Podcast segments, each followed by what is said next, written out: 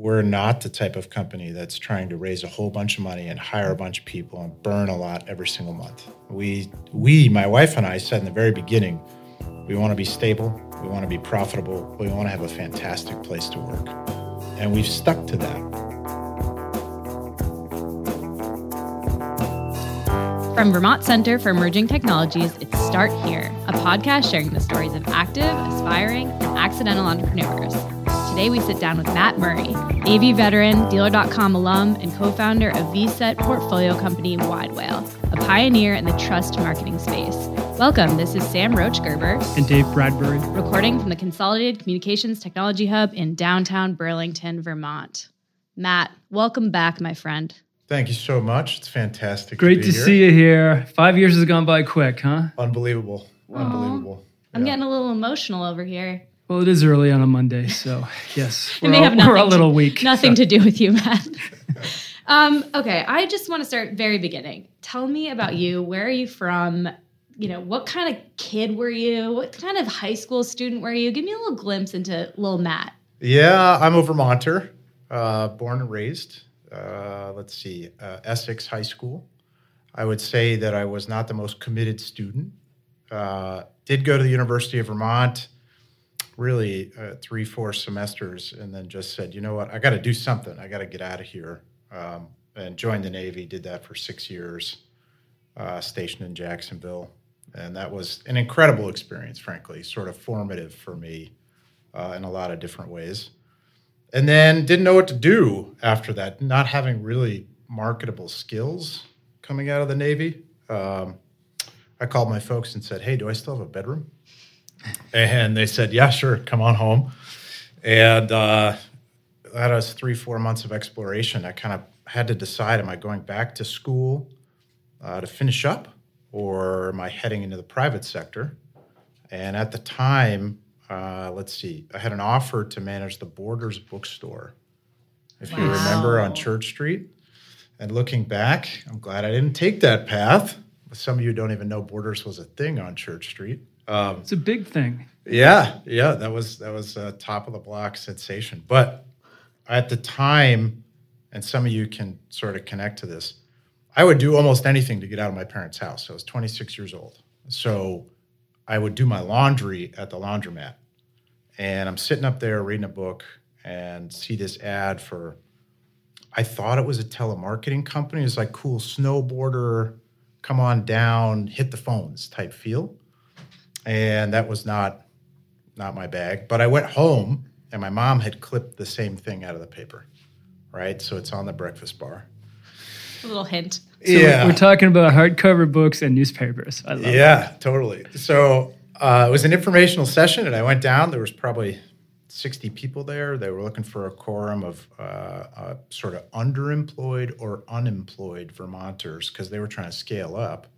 Partnership with the Vermont Department of Labor um, met Dan Jackson, who went to St. Mike's, and my stepdad was one of his professors. So got that great personal connection, and then it was, yeah, let's go. Uh, so joined Dealer.com in the spring of 20, let's see, 2007. Wow. So what, I mean, you made it sound pretty fluid there. Um, but going from, you know, military life to civilian life not easy, especially moving back into your parents. Like, were you feeling like motivated to do something exciting and new and different, or like were you just kind of like in a rut there? I left out an important part. I went from the Navy to Manhattan. Oh. And being 26, it was like, oh man, Manhattan, right? And I had a buddy who was bright living, lights, big city time. Yeah, totally. Uh, I had a buddy living on the west side, working at Initiative Media, and I think he was a media buyer at the time. And he said, just come on up, we'll get you a job. So I went to New York without a job, assuming that I would just slot in. And, you know, got the Manhattan apartment, the whole thing, and ended up over the course of a year interviewing at Initiative, you know, eight to 10 times. Every single time the job would open, they would call me, you know, put on your collared shirt, come on down. And every time you know, after the process, they would say internal referral. Somebody else snapped it up from inside the company. And so I basically sent, you know, I spent that whole year slinging drinks, waiting tables, um, and talk about feeling like I was in a rut. Uh, and you know, great cash business, whatever. But you're working four to two a.m. Just a bizarre lifestyle. So I gave that up. That, that was when I called my parents and said, "This is silly." Yeah. Yeah. Wow. Okay. And then you got your dealer break. Love it. Uh, this is a Monday morning uh, mood. Yeah, we're going deep. All right, let's uh, let's get it up here a little bit. Um, tell us what Widewail is. How did the name come up too? Okay, it's like a favorite pair of corduroys or something, or that's a great start. Uh, Widewail is a trust marketing platform. The goal really is to help local businesses shape the narrative uh, digitally, right? So all of their prospects are consuming reviews, social comments, media generally to try to form an opinion about the transaction that they believe they're interested in, whatever that is. Am I going to this restaurant? Am I buying this car? Is this my new dentist? We all have to like gain that confidence toward the transaction. Um, the name itself, I was in the Navy. I learned how to play guitar and immediately thought I was going to be a producer. Like, I'm going to start a production company. It's going to be amazing. That was Wide Whale at the time, like the corduroy, W A L E. Uh, I actually still try to find the notebook. It's somewhere with the name in it. But I didn't start a production company. Years later, as Dealer.com was was really kind of uh, experiencing explosive growth, I thought, hey, you don't have to have a billion dollar company. You could have, you know, 20, 50 million dollar companies, but you need that parent. And that was the name Wide Whale. It kind of came back. Um, I didn't do that either, but it became my Xbox handle. Got yeah. It. Got it. So I've, I've got a, a, boy, you know, my son, we would play Xbox together and I would log in as Wide Whale. And years later, when we started the company, if you go try to find a domain, it's almost impossible. Um, so Wide Whale came back up to me. At some point, it became W A I L, like the old Burlington band, I would find out. Yes. Yes, a 90s Burlington band, Wide Whale. Uh, I believe the husband of one of the musicians is a VCET member as well. That's bizarre. Yeah. Mm-hmm. I'd like to meet him. Yeah. Yeah. Yeah. That's too funny. So you touched on it a little bit, but I don't even remember if this was the term when you started the company, but talk to us about what trust marketing is um, and how that space has evolved over the last few years because it's moving quick. Yeah, totally. So when we started the company, really we did that because reputation management had moved from something that was an ego based sell. So you could go to a business owner and say, hey, you're a 4.1 on Google, your competitor's a 4.5, like you got to fix that. And people would buy, right? But that's again, ego based sell. You're going to have high churn rates, there's less sort of demonstrable ROI. Um, 2016, Rachel Botsman does a TED talk uh, that talks, and she's a trust fellow at Oxford, by the way, brilliant woman. She, let's see, the TED talk was called We've Stopped Trusting Institutions and Started Trusting Strangers. Uh, really compelling for me. And then it was followed up by Hey, uh, reviews are a huge part of local SEO. Now we had demonstrable ROI, right? Something we could really sink our teeth into. Um, and so we used to just educate. Every pitch was education here's the the you know all of the proof that more reviews are going to help you show up better in local search. Over time we brought rachel botsman and trust marketing back to expand the scope especially as we added additional products. Now we could lean into the vision. Mm-hmm. and the vision is to help create trust between businesses and the communities they serve. Because that leads to commerce yeah, I mean, or what? What yeah. Other, why, why, would I want trust? Yeah, so Rachel's whole, you know, the thought that she planted in my head was was in the last twenty years specifically, we've seen more institutional and corporate failure than at any other time in history. Examples of that: half of the Fortune 500 has turned over. Uh, according to Edelman, less than a third of consumers trust the brands that they buy. We've watched the BP oil spill, hacks at Nike, Yahoo, and Target Think about Volkswagen's Dieselgate. Uh, Americans trust media less than they ever have. I mean, the list just goes on and on. And now, in that same time period, we've seen this explosion really of networks, marketplaces, and platforms, right? So every consumer can just grab their phone. I'm looking over there, and and and sort of stress test their decision. Try to find confidence before they go spend their hard-earned dollars on whatever that that uh, transaction might be. Wow. So, can you run us through just like a case study of like one that sticks in your head of a company you've worked with that just went from zero to 100? Well, this will be fun because it's local. The vast majority of our business is outside the state of Vermont, but during the pandemic, uh, Jenny Carlson at Code Style Club launched her business. I love Jenny. Yeah, she's the best. She launched a men's salon during a pandemic. That's really difficult. Like basically a week before yeah. shutdown. Yeah. Right. And I'm thinking, oh gosh, Jenny, I'd, I'd sort of followed her along from, from a couple other establishments. And I started talking to her, and I'm like, look, you're gonna need social proof. Number one, during a pandemic, to make people feel comfortable. Like, hey, other people are coming in, right, and, and getting these services. So there was just that that trust right there. Um, but then she's competing with these businesses who've been around Burlington at the time. You know, you think of uh, some other local establishments without naming them that have been around since the 90s. Like, how does she compete against that well embedded set? So we set her up with Widewail Invite, and she started driving a ton of reviews, asking every single guy who left, like, hey, leave us a review. They were getting their texts on their phones. And she rocketed to over 100 reviews in like 60 days and just surpassed competitors. Now, in the back end, at the time it was called the Google My Business Profile, now it's the GBP. We're monitoring her GMB performance, and the number of visits, calls, asked for directions just went through the roof. And we used her, frankly. We used her in case studies. Uh, we would show prospects all over the country, like, look, this business went from zero to 60 in basically 90 days. That's good. And your your hair looks great too. Thanks, man. Matt. Yeah. I swear You that like woman mine? Yeah. Yeah. yeah. She cuts cut off my the locks. hair of Yeah. every entrepreneur and investor in the state of Vermont. I'm going to start going to her. I, I don't know what she can do with Uh, this. you should, yeah. They take women and children now and That's where you go for gossip, too. You know, you can learn a lot about the community. there. okay. Let's get off of that Yeah. track. You're scaring him, Matt. Don't Yeah. scare him. Well, Ethan Bechtel is a regular there too. Of So course, yeah. he's a talker, right, Ethan? Um, you co-founded Widewail with your wife Angie. Tell us about that partnership. What works well, maybe what hasn't, Yeah, sure. in a very productive, nice. She's going to listen to it kind of way. Yeah, absolutely. Uh, so that we just had a son. We just had Lincoln uh, in January of 2018, and we launched the business in July.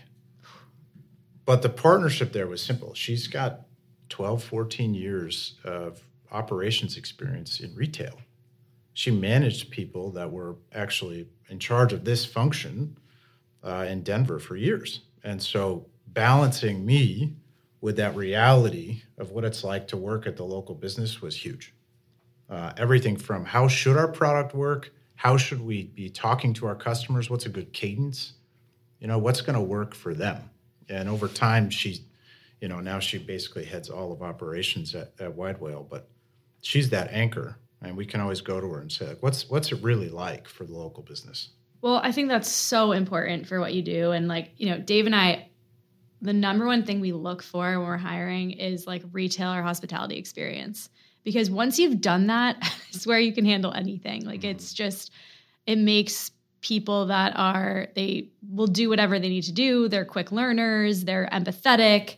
Um, they have a thick skin, right? So I love that she was able to take that experience and turn it into because I think people don't talk about that too, is like how relevant those skills are in a tech company, right? Mm-hmm. We we do the same, Yeah. as a matter of fact, especially in sales and on our response team.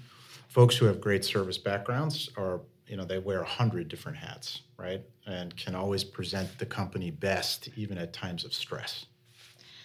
I have a question because th- this seems to me to be like a really big ask and a really big lift. Maybe it's not, and times have changed, and I'm sort of behind. But how do you get customers to create video testimonial content? Because to me, that's like, how could you ever get them to do that? A lot of, lot of friction there. Right? Yeah. So we asked ourselves a question. This was actually during this was early pandemic. What else could we get people to do with an SMS prompt?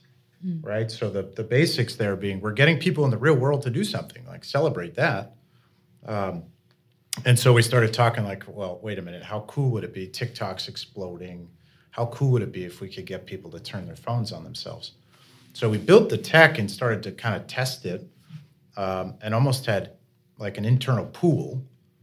Uh, people were saying things like demographic would matter. We're never going to get an older generation to do this. Uh, that was one of the big ones. A second was people will never do this for free.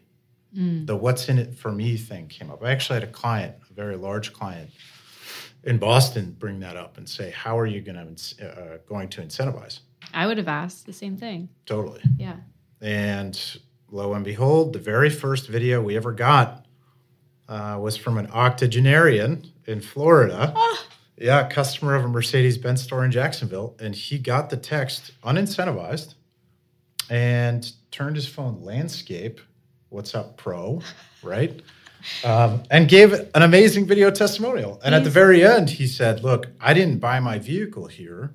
I have it serviced here, but the next time you can bet I'm going to buy from this store. And it was like. Wow. And Yeah. now he's head of content at Widewail. Yeah. So Yeah, Charlie or, or he gets a new Mercedes or whatever it was. uh, Yeah. I love that story. That's so good. Okay. Um, I realize I'm like I stepped ahead a little bit. I got excited, and I, that has been a big question for me. But can you talk a little bit first about just the trajectory of the platform? Like, what did you start with, and then what have you sort of built um, since then? Yeah. Uh, so we started with tech enabled managed services, very basic uh, theory there, and powered a lot by Angie, frankly, my wife. If we can build trust with our customers through a high touch managed service, when we release software, they are much more likely to buy, mm. right? And so we, you know, we started with a very lean business case, like, hey, we got to hire people, we got to build software and, and and offer a product that is very affordable, but has a very high value. And that was the birth of Widewail's Engage product, which now powers thousands of businesses across the US. I mean, last month alone, just our direct clients, forget our resellers or, or licensing partners, uh, we took in over 40,000 reviews that, man- that were managed by our team. You know, forget the social side of the business even.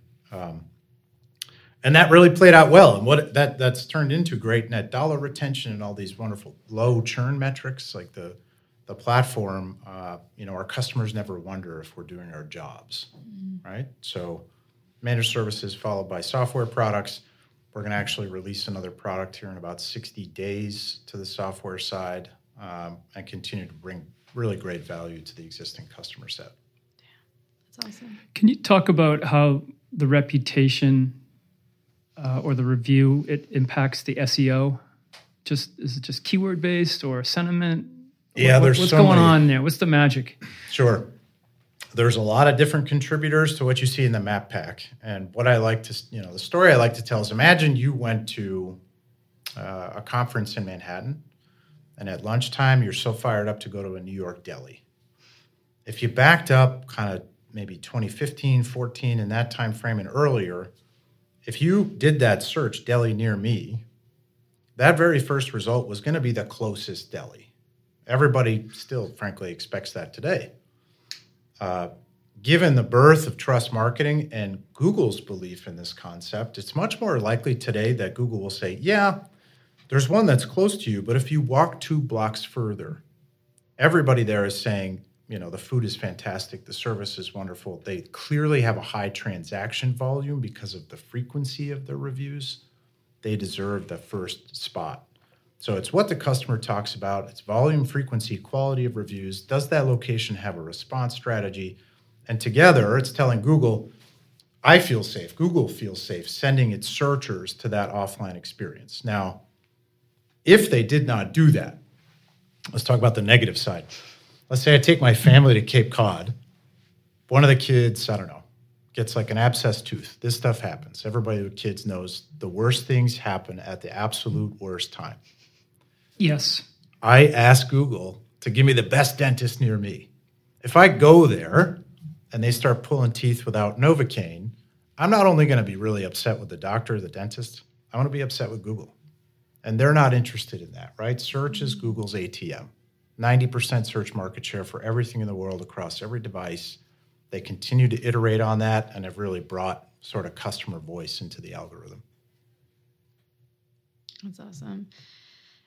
And yeah, it's you know, you don't I think we are starting to take that for granted, but it wasn't that long ago, right? That you really had to dig into it and like be pretty savvy to be able to understand what you're being fed. So Mm-hmm. I think it's the change in the last few years has been monumental. Can I ask a question, Sam? Please. It, it used to be um, if you had a negative review or a negative experience, let's say I was buying something on Amazon, right?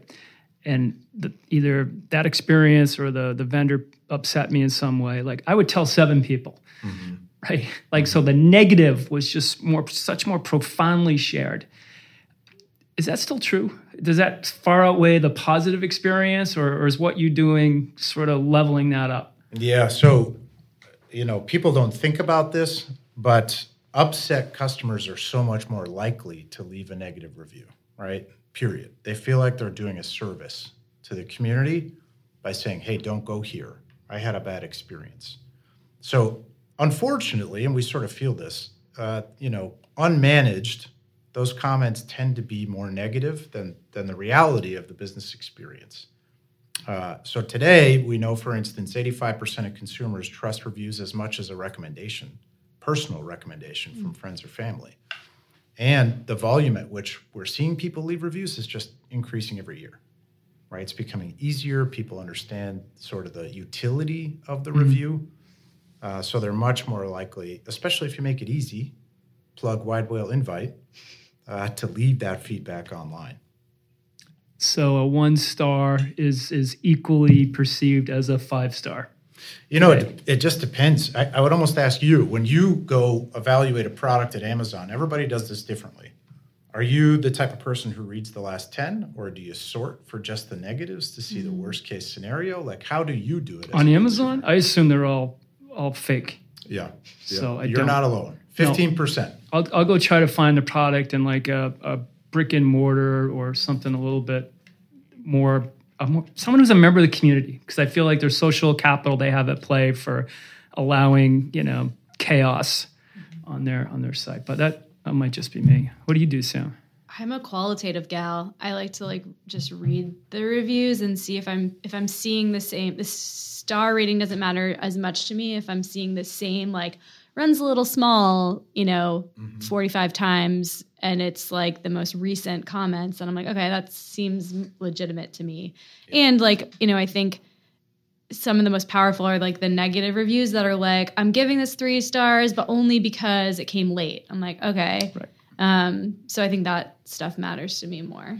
Yeah. So you're looking for the worst case scenario. And, and that's kind of, that's common. Yeah. right? And the there is a beauty to the negative review. We talk about this all the time. It's the business's opportunity uh, to show that they care, right?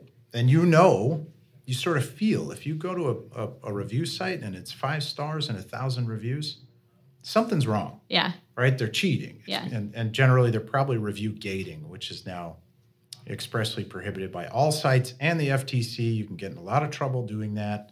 But this used to be the way. It's like, let's just get happy customers to leave reviews. Consumers then go, well, this can't be real. Yeah. So in today's world, when we see, you know, a 4.5 star rating and a thousand reviews, that's a fantastic business. They're doing a really great job. And they're humans. Once in a while they make mistakes. That's fine. How do you recover? Honestly, on if I am shopping on Amazon, I look almost exclusively at volume of reviews. I don't even care really what the rating is, but if there is like 50,000 reviews on something, I'm like, okay, a lot of people are buying this for a reason. Right, the product's been there a while. yeah, too, right? exactly. Um, how is uh, ChatGPT, AI, content generation? Like, are you losing sleep over that? Are you taking advantage of it? Like, I, how is it impacting your The business? smirk on your face right Yeah. now, Matt, is so good. it, we are so excited about it to be frank i mean it just takes a business like ours that has an extraordinary amount of unstructured data benefits immensely from a platform that can understand natural language and spit out insights. So the very easy application you'll see everybody do this is that chat style feature right? Where it can help a customer of ours respond to reviews faster by giving them a suggested response. Great. We built that. Um, what's more exciting, and we believe truly the future of our platform, is to take all of that feedback over a month or a quarter and tell the business about itself. Here's what people loved specifically. Here's the three dishes that were best at your restaurant. Here's the ones that were, you know, maybe underwhelming. Here's what folks thought of the ambiance and the staff at your location. You don't have to go buy a million dollar uh, platform from a huge enterprise software company that will remain nameless. In order to get has competitors is like the next question. in order to get you know feedback or, or really summarize what your guests think um, and so we're talking about it i mean literally every day you could ask the whalers it is a huge part of, of where we're focused. Sam, I don't know if you noticed his shirt with the Widewail logo, but you've had the AI and Wild Whale since 2018. jake pointed that out. Our director of marketing immediately. Widewail got the ai right in there yeah Whalers. This one, Not the Worcester hockey team. Those are your employees. the Whalers. yeah, right. Oh, my turn. Thank God. Um, so maybe a boring question, but I'm just curious: is there a like industry limitation here? Like, do you work with just specific industries, or can anyone work with Widewail? Yeah, yeah. So we've got great concentration in automotive because of our roots. Our CTO is from auto. You know, Angie's from auto. I am as well, technology side. Um, so we got we got to revenue through the industry that we know best. Um, we also have established uh, property management, multi-phone, uh, excuse me, multi-family owned property management. What Right? low hanging fruit there Oh, must man. be there. anything that's a considered purchase. Yeah. Think about that is is a great target for Widewail. Now, that said, most of our value is delivered through automation. So while we do receive inbound leads and we have customers in literally every single vertical, we are very thoughtful about extending the platform into new verticals and, and making sure we have the right integrations. You know, think of Zohos or HubSpots or any CRM. We need that technical connection to automate our products and bring the best value. what does it not work well? What type of business does it not work well for? Um, fast casual dining right now. I mean, Yeah. think about businesses that don't have contact information, Yeah. right? So you just maybe you just swipe a card that isn't connected to any kind of loyalty uh, program. If we can't get contact info, most times businesses try to use the platform manually. Right, so somebody at the business has to be responsible for filling out a form or uplo- uploading a CSV to send out all those texts and get that feedback you know people powered processes over time just they just fail So if you're start, let's say you're starting a new business today, how should you think about this from the start? Because I think a lot of businesses kind of think of it as an afterthought, like the oh shit moment. So how do you suggest incorporating it from the start?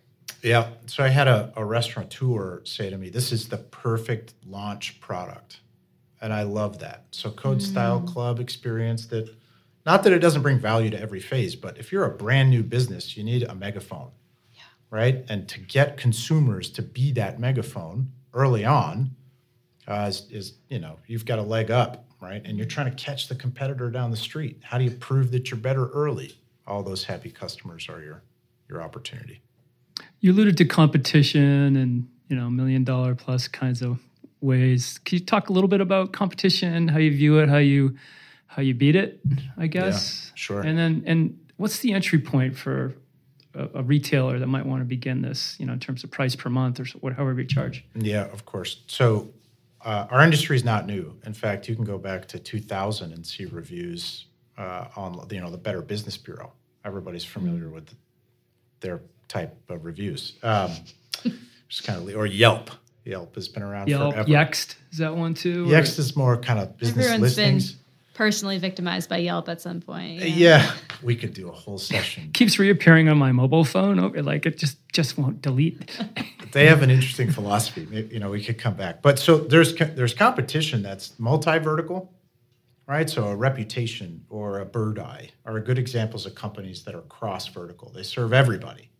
Um, and then there are vertically aligned competitors. We're finding over time, frankly, that we out we uh, generally outperform vertically aligned competitors. And the beauty there, or the the the, the reason for that, is we built for automotive first, which is highly complex thousands of transactions at every location every single month. So when we take that to a new vertical that might do, let's say, 50 sales a month, we are over engineered. We're ready to handle multiple departments. You know, the, the amount of feedback we can provide in reporting is just more complex than they need. Mm. So on a vertical basis, we perform very well. Those cross vertical competitors, highly funded, right? They've got a huge lead in terms of time to engineer their platforms. They have thousands of employees. We're looking at them all the time and saying, how are we better? And one of the fundamentals is our 10% rule, right? Everything we do has to be 10% better than what we're aware of in the market today, hmm.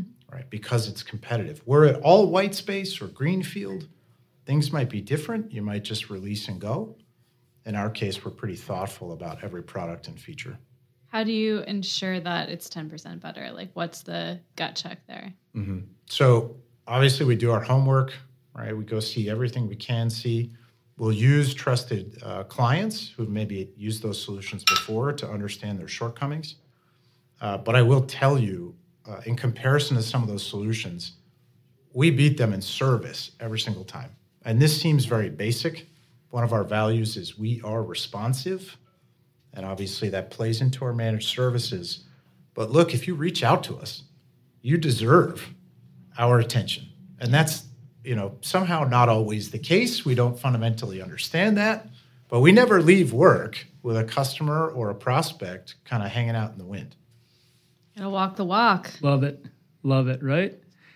Um, can you tell us a little bit about your capital path? How how did you and Angie start and and fund this along the way? And if you, not if I know you did, as you took outside money and investors, like what were the trade offs, the good, the bad?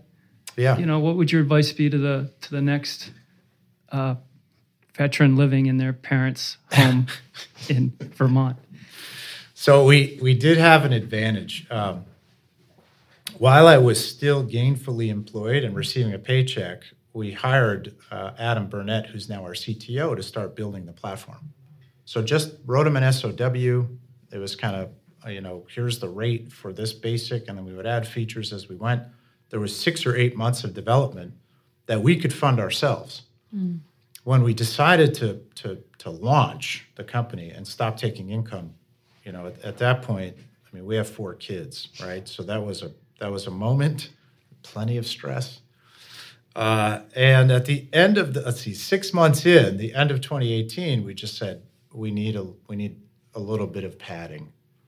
Uh, so went to some really close friends, trusted mentor types, and just took 150 grand. Mm. You know, something to help us sleep at night. We actually never ended up using that 150 grand. We sort of rode it, and the revenue carried us from there. Uh, but mentally, I mean, that was huge. That was huge. It impacted. Can't send the kids with ramen every day, you know. I, literally, he was standing 15 feet away from us, and I, I, had no idea that he was raising that angel money. Yeah, time, I, I had great. no idea how to do that, by the way. Um, well, then, you, you picked a couple of really great individuals to to show you. Yeah, I can't say enough. I mean, it was Mike Lane, Rick Gibbs, and my father-in-law who wrote checks early on and just said, "You can do this." And maybe that was more valuable than the money uh, in, in, retrospect. Um, fast forward spring of 21. Um, I that's could a, feel. First of all, that's a long time.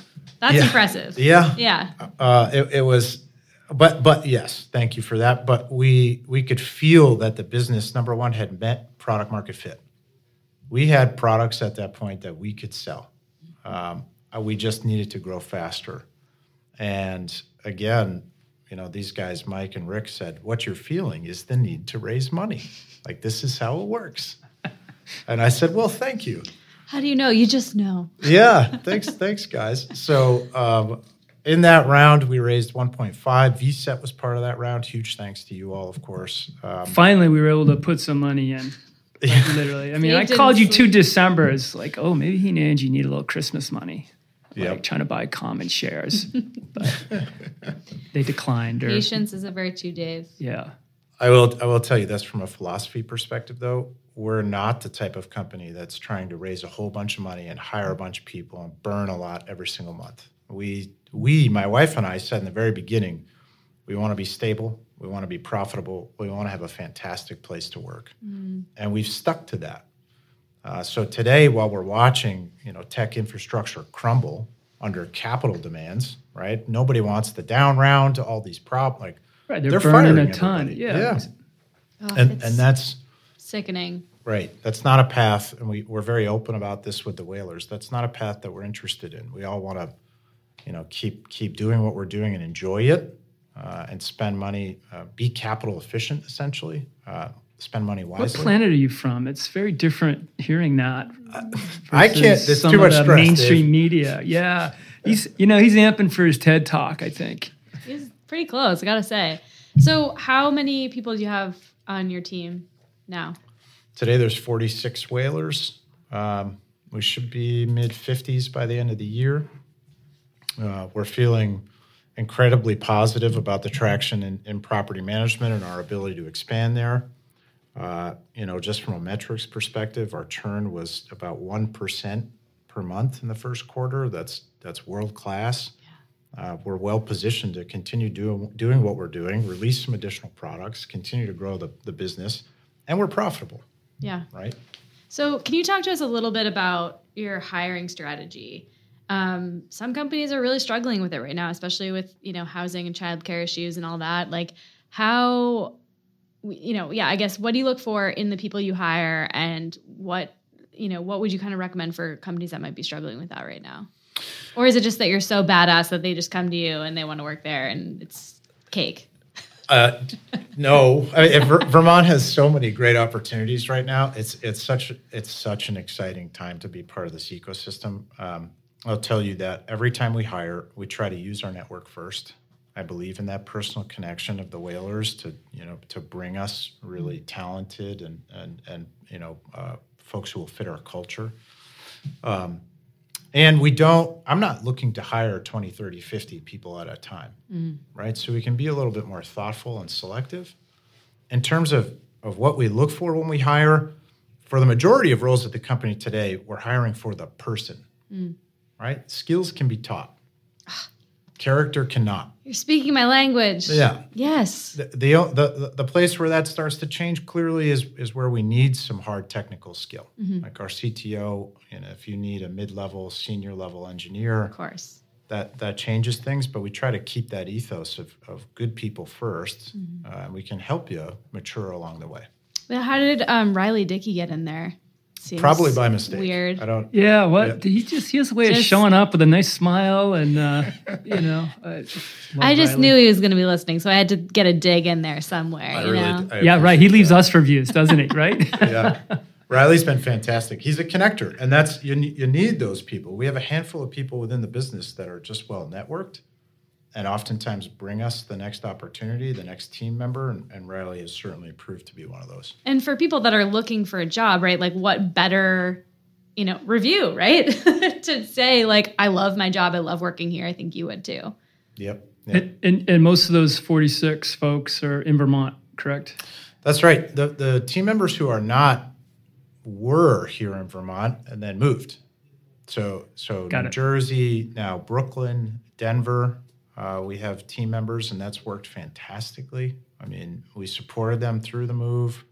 They've taken their jobs with them. They're thriving in a new community, uh, but but they're still with us every morning. We have our, our morning meeting, um, and and being a company that's history is now uh, you know, primarily COVID, right? Like most of our team knows Widewail from 2020 forward.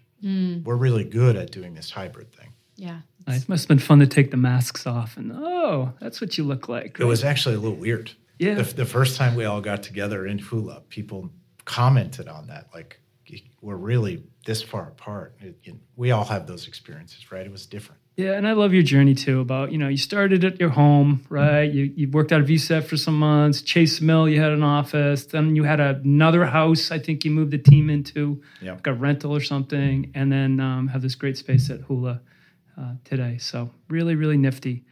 Um, you're also on the advisor or investment committee uh, to the Dudley Fund that makes investments in up and coming companies here. Like, what's that side of the table look like? Yeah. Matt, you know, what, what have you learned? Yeah, well, I'm a first time founder. My wife and I have never started a business before, either one of us. Um, and that commitment to Vermont, I mean, our, the match to Dudley Fund was perfect. Uh, Jim Crook, Allison, uh, John Antonucci, they all said, hey, this is a mission based fund.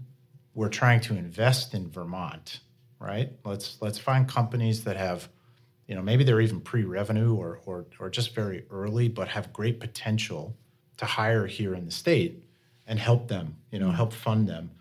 And that experience for me, I mean, the majority of it is learning. I'm surrounded by people who are so much more experienced than me on that on that committee that just to listen to the way they evaluate a business helps me see my own right so can't say enough about about that experience and the companies that we funded i mean it's, it's been unbelievable Cool.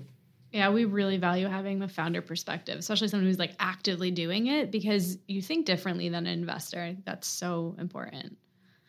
Um, while we're sort of on that subject, are there any local resources, local meaning Vermont, that have been really helpful from when you started Widewail to now? Holy cow so my my own network Yeah. obviously i think of yeah, sort of the family tree in vermont and and in my lifetime it goes to even to idx i mean think of all the great opportunity that was that was brought by by their exit uh, and i see you know the dealer.com leadership following in their foot, uh, footsteps biocognitive right? Um, i can't wait to see the result of beta and their progress over time. Um, you know, a, a founder who doesn't reach out to VCET would be silly. There's so much great guidance you can get here, and just rubbing shoulders with folks who are in the same phase as you has extraordinary value. Uh, but if you don't, I think there's sometimes, uh, you know, sometimes folks think, you know, I should just be able to figure this out. Yeah. I see other people start companies. I should be able. There is no founder who did it by themselves, right? Right. Right. I think that's a Vermonter thing too. Like a lot of like DIY sort of like, you know, you're failing if you're not if you don't know how to do it your, on your own. And like, you know, I think the best founders are the ones that ask for help, that hire people that are better than them at other things, right? And so, you know, I think the ones that, especially the ones that are successful at raising money, the ones that are successful hiring, are the ones that like you can't escape as a service provider, right? You see them everywhere mm-hmm. because they are out there, and it's um, it makes it much easier to help those folks because they come to you, right? They they want to help, and those are always also the people that help other founders, which I think is really cool.